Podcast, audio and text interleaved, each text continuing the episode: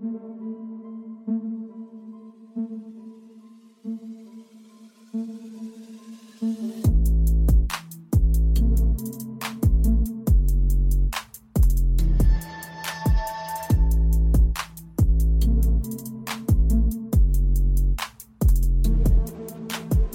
and welcome to the Bill Russell episode of the Hoop Theory podcast, also known as episode six. My name is Logan Wertman, and today, as always, just like we've been doing all season long, we're going to be looking at the over under picks that Jacob and Anthony and I made at the beginning of the season. We're just going to be checking in with these teams, seeing how they're doing, looking at how our picks are holding up, stuff like that. So, yeah, I'm going to play the audio clip of Jacob and Anthony and I making our picks for the last two teams in the Pacific Division. So the Phoenix Suns and then the Sacramento Kings. So yeah, I'll let you guys get into the clip of us talking about Phoenix. And then right after that, I'll be back to provide additional thoughts on Phoenix, how the Sun season is going. And then I'll play the Kings clip for you and come back and do the same thing for them. So yeah, enjoy.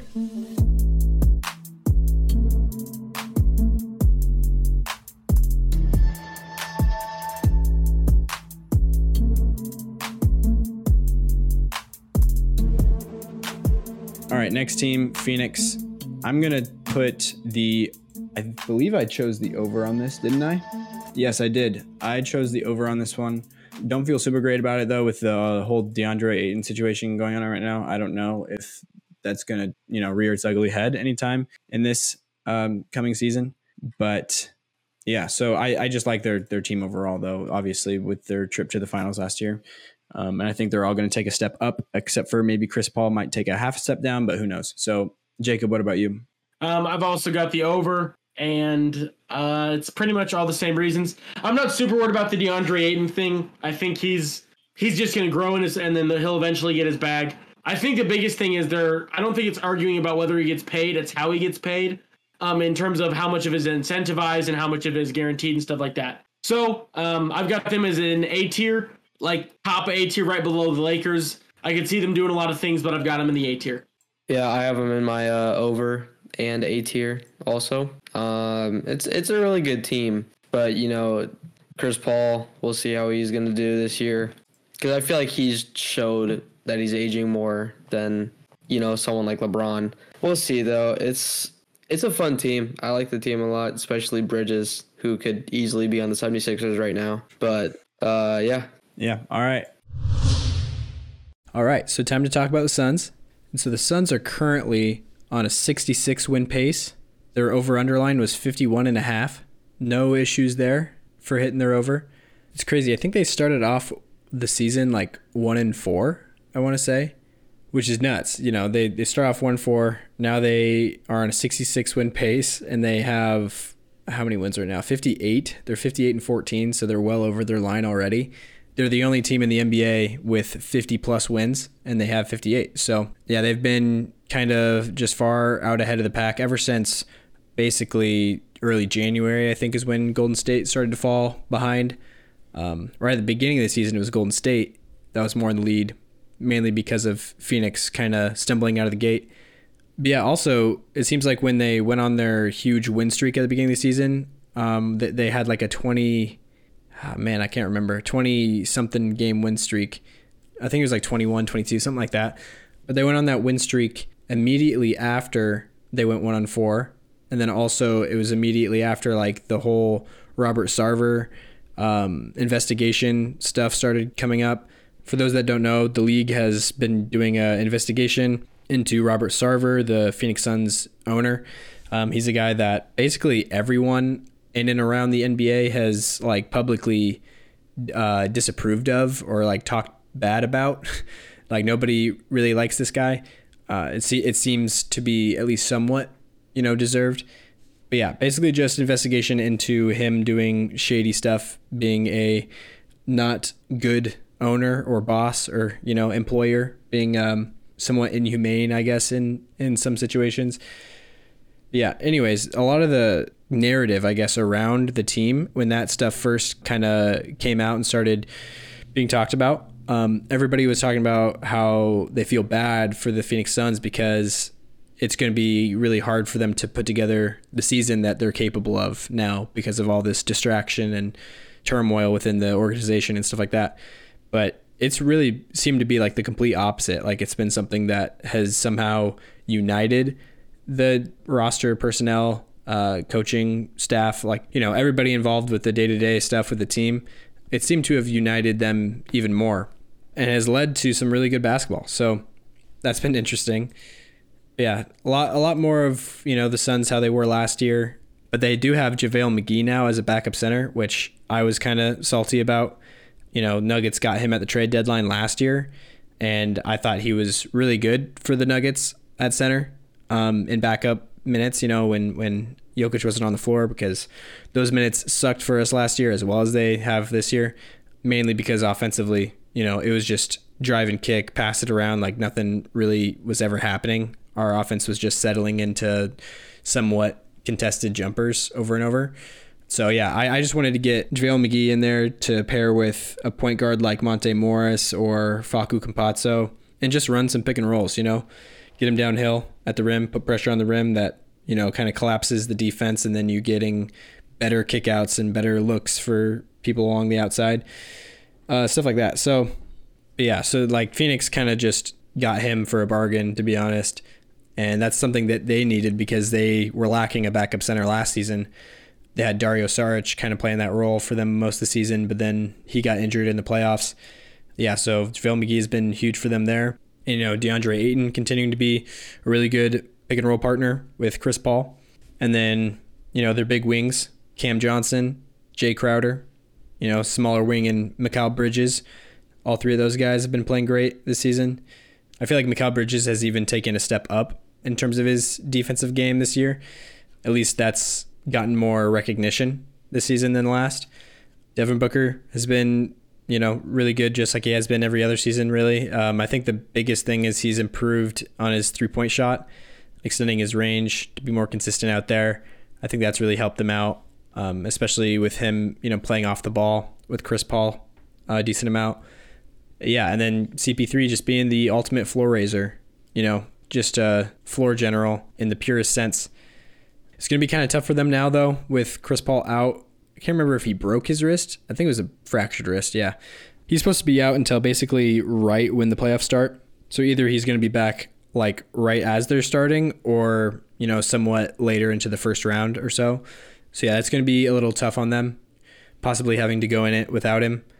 Um, but also just having to bring him back, you know, and without any reps, him just playing high level playoff basketball against um, what will probably be. Let's look at the standings really quick. Well, yeah, it's hard to tell with the play-in, but it'll probably be one of the Clippers, Pelicans, or Lakers. You know, even could be Timberwolves or Nuggets, maybe even Mavericks if if they slide a little bit, um, and lose the first play-in game, end up with the eighth seed.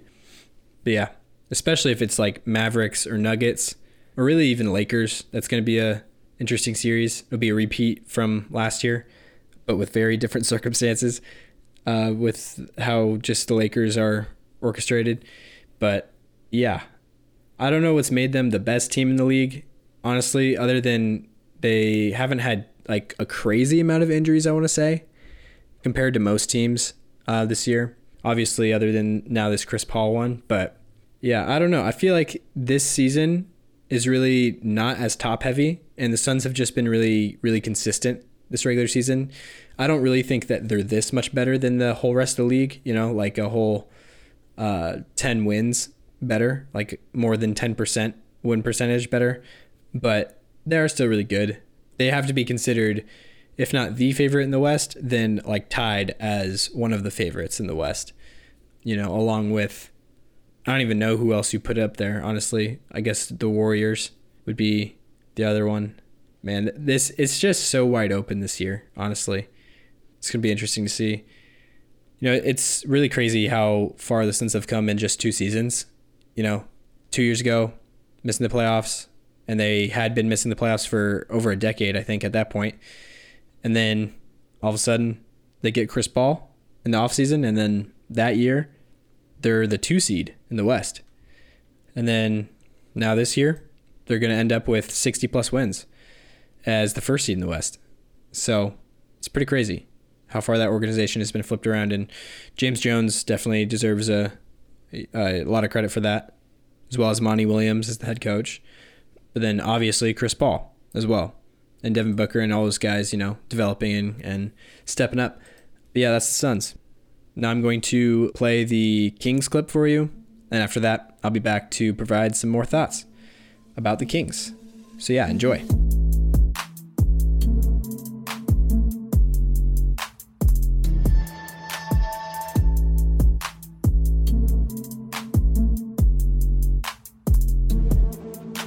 So then we got Sacramento next, uh, the Kings. Anthony, how do you feel about them?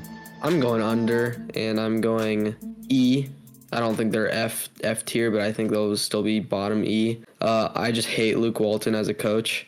They have they have good players, but Luke Walton is terrible at coaching basketball. I say that every year. Mm-hmm. If they had Dave Joerger, I would probably put him higher, but he is on the 76ers staff currently, so Yeah. Jacob, what about you? Uh, I've got the under. They're bad, and Luke Walton's their coach. Yeah. And they had three playable guards or two playable guards at the NBA level, and then they drafted another one. I get he's a different type of guard, but I still don't understand it. I like Davion Mitchell, but I do not understand why they felt the need to have De'Aaron Fox, Tyrese Haliburton, and Davion Mitchell. Like, I just don't get it. Anyway, with that, that's a pass. That's hmm. it. They're bad and they're F tier to me. Yeah, I'm a bigger fan of the three guard thing just because I don't think, you know, the rift between Buddy Hield and that team has been a thing for a long time. And I think they're going to finally move off of him sometime this year. So, r- with that said, I'm still taking the under. Uh, I don't love their coach. I don't love the situation they're in. And they're, you know, in the West, I feel like they're just a little bit below all the teams around them right now. Uh, and I take the over on them like basically every year, I feel like. So, I'm going to, I'm going to zig against myself. Jacob, did you say a tier for them? Did you put them E? Uh, F. oh, you put them F. All right. Yeah. Yep. Okay. All right. So now it's time to talk about the Kings. So the Sacramento Kings were really bad this year for most of the season. Uh, Davion Mitchell hasn't had a great rookie season so far. Um, he's gotten better recently, though. Uh, really, ever since that Haliburton trade, which is the other thing. Really big move this year at the deadline, trading away Tyrese Haliburton, something that was very controversial for the Kings. A lot of people thought that Fox should have been the one that got traded uh, out of those two. And, you know, it remains to be seen what the best decision there will end up being. But De'Aaron Fox has definitely been a lot better this season since that trade went down. And, you know, they got Sabonis, Domantas Sabonis over in that trade, you know, who's been a pretty good addition for them. Um, I honestly don't really know how Kings fans are accepting him at this point, if they're really excited about this team moving forward or not. It seems like their record has not improved since then, since the trade. It's been like basically the same. Uh, they've been winning at the same rate, but currently they're on a 28 win pace, and their over underline was 35 and a half. So they're pretty well under right now with not very many games left in the season, like only like 10, I think, games left. So yeah, there's not much else to say, I guess. There's um they did fire Luke Walton, which I think we all kind of mentioned Luke Walton in that clip. He got fired right at the beginning of the season. Honestly, like when I heard the clip, uh, when I listened to it back for you know recording this episode here, I was surprised hearing that like us all bring up Luke Walton as the head coach, and I was like, were we like were we all wrong? Did we not know at that point that he got fired? Because it feels like it's been so long ago that it happened in the off season, but um, now that I'm thinking back, I think it actually did happen early in the in the season after the season started. So, um, yeah, Alvin Gentry has taken over as head coach there. I don't know if they brought him on full time or not, to be honest, like signing him for a contract in the future. But yeah, I don't know. Kings are just, you know, they're a few steps away from being, I think, really in the conversation for, you know, a contender in the playoffs. Not not even like a contender for the championship. I mean, like a relevant team and a team that could win a playoff series. You know, something like that. They've got a, they've got a ways to go until then. You know, maybe they get there with this Fox and Sabonis pairing. They do make a little bit more sense to me now than they did when uh, the trade first happened. Just as a pick and roll pairing, they're you know they're pretty nice. Um, both of them aren't the best at spacing though, obviously, but we'll see their chemistry grow as you know they continue to play together and Davion Mitchell, you know, kind of grow into his role as well. They traded away Marvin Bagley, um, so you know they they are changing some things around. I don't know if it's been entirely like awesome or super positive, but um, it's been different, I guess. And you know, and they've made all these moves basically from the standpoint of winning now. At least uh, I assume so. Um, going and getting Domantas Sabonis. I think the move there was getting the best player in the deal. You know, trying to put together a better roster right now for this season, so they could make a push for the play-in, which they are well outside of. I think right now. Yeah. Um, well, five games back. You know, actually six games. Yeah, six games back from the 10 spot, which is the Lakers and Pelicans are kind of tied there right now. So yeah, pretty safe to say they're not making the play-in. And that was like their whole mode of operations for their whole organization this season, I guess, was like at all costs just make the playoffs because they're on the longest active playoff drought um, in professional sports right now, I believe at least. Uh, they definitely have the longest in NBA history now um, after this season because they were tied with the Donald Sterling Clippers at 15 this season. They've been tied with them ever since you know they missed the playoffs last year. So yeah, after this season, they'll be at 16 as the lone absolute longest playoff drought in NBA history. Yeah, I always thought it was stupid that they're just trying to push for the playoffs this season, just not break the record. When I don't know, it's just I would be much more focused on like actually building a team, building a franchise uh, that can actually finally pull itself out of this, you know, area of horribleness. Um, you know, so they didn't really do that. They haven't abandoned that at all, though. It's not like they don't have a chance, but just going based off of King's track record, there's there's not a whole lot of hope right now um, for a Kings fan. Just being honest. The other thing I was going to say when I brought that up um, was it seemed like they were acting like them making the 10 spot and being in the play in tournament would count as breaking the playoff drought. And I was kind of like, I never heard really anybody bring that up or question that. But I was kind of like, are we really just accepting that as like that's going to break the playoff drought? I was really curious to see if that's actually officially what they would do. Like, now that you made the play in, now your playoff drought is over um, which I, do, I just don't think that's how it should work because I don't feel like making the play-in should be the equivalent of making the playoffs. Like it shouldn't count as making the postseason, in my opinion, at least, because it's it's like changing the precedent of what the postseason is, and also it's just it's not the postseason. It's not the playoffs. It's it's the thing right before that. It's what qualifies you for the playoffs. So if you make it out of the play-in tournament and you end up as one of the eight seeds, the seven or eight seeds, in the playoff bracket, then you have made the playoffs. But if you lost in the play-in tournament and you're not one of the teams in the playoffs, then you haven't made the playoffs. I just feel like that's how it should work, and I don't really see why that's not the most obvious way to do it. I think it's because some people think you shouldn't take away like a team's playoff appearance if they, you know, were let's say the eight spot, but then lost both the play-in games and didn't end up in the playoffs. Like you shouldn't take that team's season away from them and say they didn't make the playoffs. But I mean they didn't. So yeah, the play-in does make it more interesting right there at the end of the season, but it doesn't you know what I mean? It's just weird. I feel like it, it just shouldn't count as a playoff appearance unless they're actually in the playoffs. And if you lost in the play in tournament, even if you were the higher seed, that's just kind of tough, I guess you can call you can call it a play-in uh, appearance, I guess, if you want. Also, I don't really know how it works for the lottery, like picks. I feel like it should kind of work where um, whatever like the standings are at the end of the season before the play-in should be the order of the picks, like the uh, order of the lottery odds at least. So like if if you end up as the nine seed or the ten seed at the end of the regular season, then you should be in the lottery when it comes to the draft, even if you win in the play-in tournament and get into the playoffs. The reason why I think that should happen is because I don't really want to see a team that's the eight seed and they're in the play-in tournament and they don't like the franchise isn't really wanting to win because it's the difference between you know if it's like something where it's a lottery protected pick like if they make the playoffs they lose their pick for that season and if they like lose and don't get into the playoffs then they'll have a lottery pick and more importantly, they'll just have their actual first round pick this season or that season. So I don't know. I feel like if that were the circumstances some at some point, which I feel like is actually decently like possible to happen, because the lottery protection is a thing that's used pretty often on picks and trades.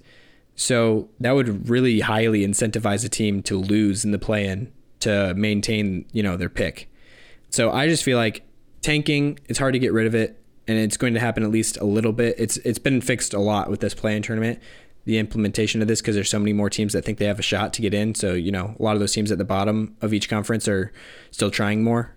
Um, at least there's fewer teams that are completely at rock bottom. You know, but yeah, like I was saying, it's there's always going to be tanking still, at least to some degree, towards the end of the season. But I'd rather not have that be like inside of the play-in at all. Like I feel like there shouldn't be any incentive to tank in the play-in tournament.